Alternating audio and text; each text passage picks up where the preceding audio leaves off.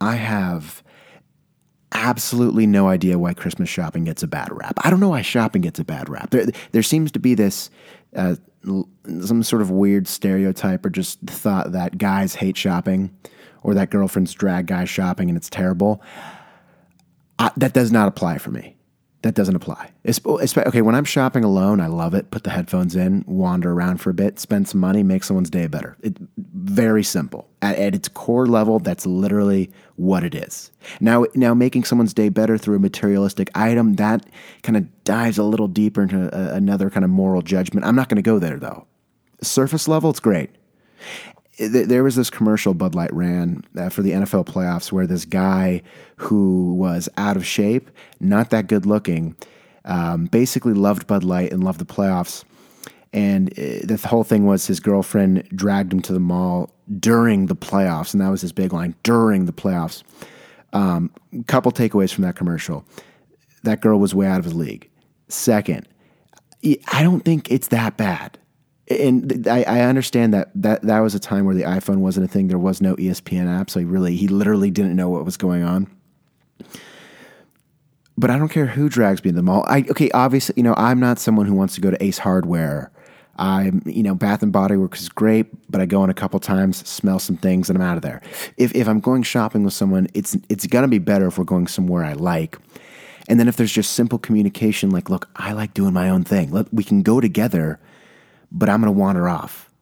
I, I think it's a lack of communication. I don't think it's that, you know, guys, maybe they don't like shopping. Well, then let's communicate and say, look, I don't like going. I'll go for you, but can we spend half our time X, Y, and Z? I mean, that, I'm just throwing it out there. But no, I was going Christmas shopping last night. Uh, leg one of three. I think it's going to take three different trips. I'm okay with that. I really don't see it going to four different trips. If I'm getting it done in two, fantastic. I'm expecting three. But no, I, I hopped on a light rail after work. I was essentially listening to 21 Savage's Dead People. Uh, the entire time, it's not, it's not literally about dead people. Um, it's about money, but there is a definite darker energy, especially you know in contrast to the holly jolly Christmas spirit. And I was into that. I, I, you know, I was factoring in Bing Crosby's White Christmas. I'd say every three Dead People plays that balance worked really well. I was into it. I was efficient. I was enjoying myself. I was navigating the aisles and stores almost seamlessly, engaging with random people too. I complimented um, an older woman on her shoes. I thought they were great. I wasn't even faking it. I was being genuine. And and it's and it is very easy, especially you know when you're going Christmas shopping, to be genuine. I enjoy it. There's lights everywhere. There's trees. It's bright. They got Christmas music in the background. Rarely do I get sad from a Christmas song. And when that's almost playing everywhere, and it's kind of hard to get out of that Christmas spirit wherever you walk, I, I, I mean, I don't know why one would complain. I, I really don't. Um, objectively speaking, it was a successful first leg. I knew I had a I had a list of people who I have to get some gifts for, and I'm a secret Santa for one person who will not be named. Um, I was I was very pleased with my performance. I thought I did well, and it, and it is nice when you have a vague concept of what you want to get because it's very similar to creating a podcast episode. I've got a canvas, I can fill it up how I want, but the canvas is more of a goodie bag. Get an assortment of gifts. Obviously, ideally they're applicable to the individual. Ideally they're relevant, but at the same time, it's a little bit of a creative masterpiece. You got this, you got that.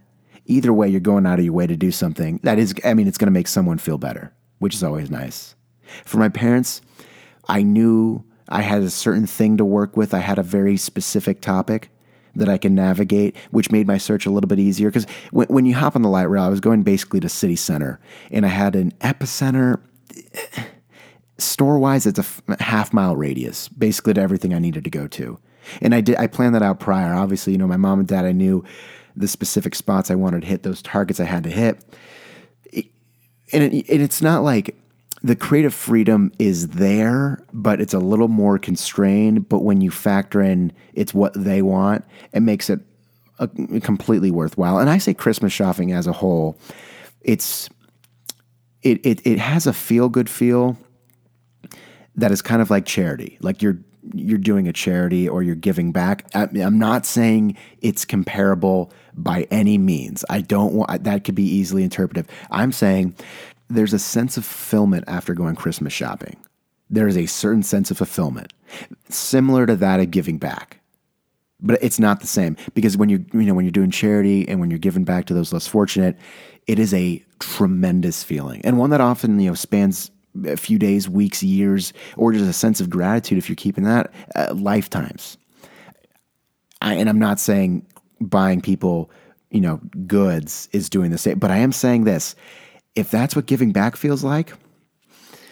And Christmas shopping feels relatively similar on a very microscopic scale, then you're doing pretty good. You're feeling pretty good. I was feeling pretty good. I thought I knocked it out of the park. I really did. Now, now wrapping these presents is a completely different story, uh, and I will. I think I'm going to address that later. But well, in, in terms of literally going out and buying the gifts, one you should always check: Will you wrap this for me? Um, that's a surefire way to do a killer wrapping job without doing anything. So let's let's focus on that again another time. But when you go out and buy gifts, I, I do think there is very little room for error. Like if you go out and you buy the gift, you get it wrapped. I don't, and unless it's like an inappropriate gift, I feel like your reaction that you should get from the person you're giving is only going to be positive, even if it's nothing they really wanted, but you were buying it with them in mind. It's, it's a sense of kind of putting them first and then going out and waiting in line, going out and paying for that parking, waiting in line, coming back to your car because it was a longer line. You recognize that you went over the limit, you got a ticket, and then incurring that cost as well, going through those troubles, maybe spilling that hot cocoa in your lap when you finally get back in your car. Gets all over those jeans, a little sticky too. And you're, you're questioning why did I even go into Starbucks and get an average hot cocoa anyway?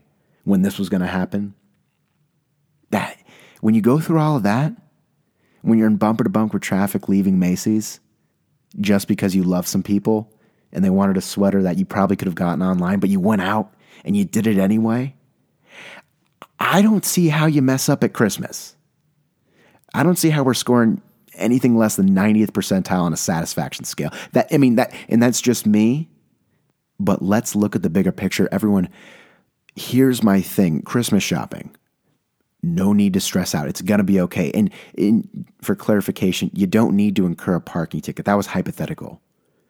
But if we're going out of our way for people we care about, I mean, I don't see how you can do anything wrong. Knock on wood.